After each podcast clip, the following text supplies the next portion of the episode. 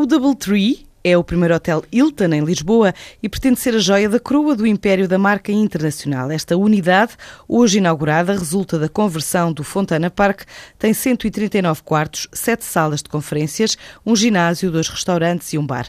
E no entender do secretário de Estado Adolfo Mesquita Nunes, pode contribuir para Lisboa ser um destino de eleição. Esta aposta da Hilton em Lisboa vai demonstrar que somos um destino cada vez mais reconhecido internacionalmente e tem uma vantagem, é que eh, marcas como a Hilton têm também a sua componente de promoção fora dos canais normais de promoção que são utilizados pelos eh, institucionais, porque a marca faz a sua própria promoção e, portanto, é um acrescento àquilo que é a promoção de Lisboa como destino de eleição. O Hilton de Lisboa, tal como todos os outros hotéis da mesma cadeia, oferece uma bolacha de chocolate com chips para cada cliente no check-in. Faria de Oliveira concorda com o pedido do Banco de Portugal para saber quantos banqueiros e outros funcionários das oito principais instituições bancárias ganham mais de um milhão de euros por ano.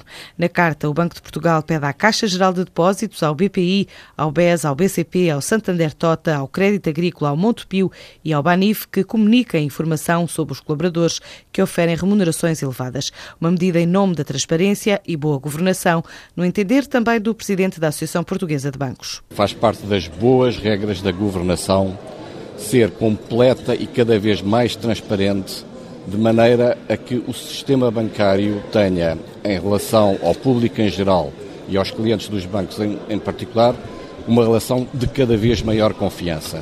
Tem havido um esforço muito grande no nosso país já e nos próprios relatórios anuais dos bancos costumam vir publicadas as remunerações que os gestores do banco oferem e este é um passo que agora se insere numa política do próprio Banco Central de que os bancos devem declarar expressamente a remuneração dos seus dirigentes. Do meu ponto de vista, não deve haver pudor, deve-se expressar a realidade. Faria de Oliveira está assim em sintonia com o governador do Banco de Portugal sobre o pedido de revelação das remunerações dos colaboradores do sistema financeiro.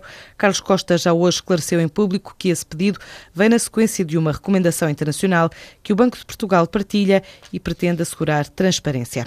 A Multicorporation, gestora de 16 centros comerciais em Portugal, foi comprada pela Blackstone, cotada na Bolsa de Nova York, pode trazer mais investimento a Portugal, assim acredita o presidente da empresa, no nosso país.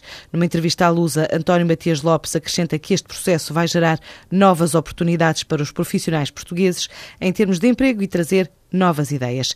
A Multicorporation trabalha em 13 países e em território nacional gera centros comerciais como o Fórum Almada, os Armazéns do Chiado e o Fórum Algarve e por enquanto não são revelados valores do negócio, apenas que a multinacional norte-americana gera um portfólio de ativos de 47 mil milhões de euros.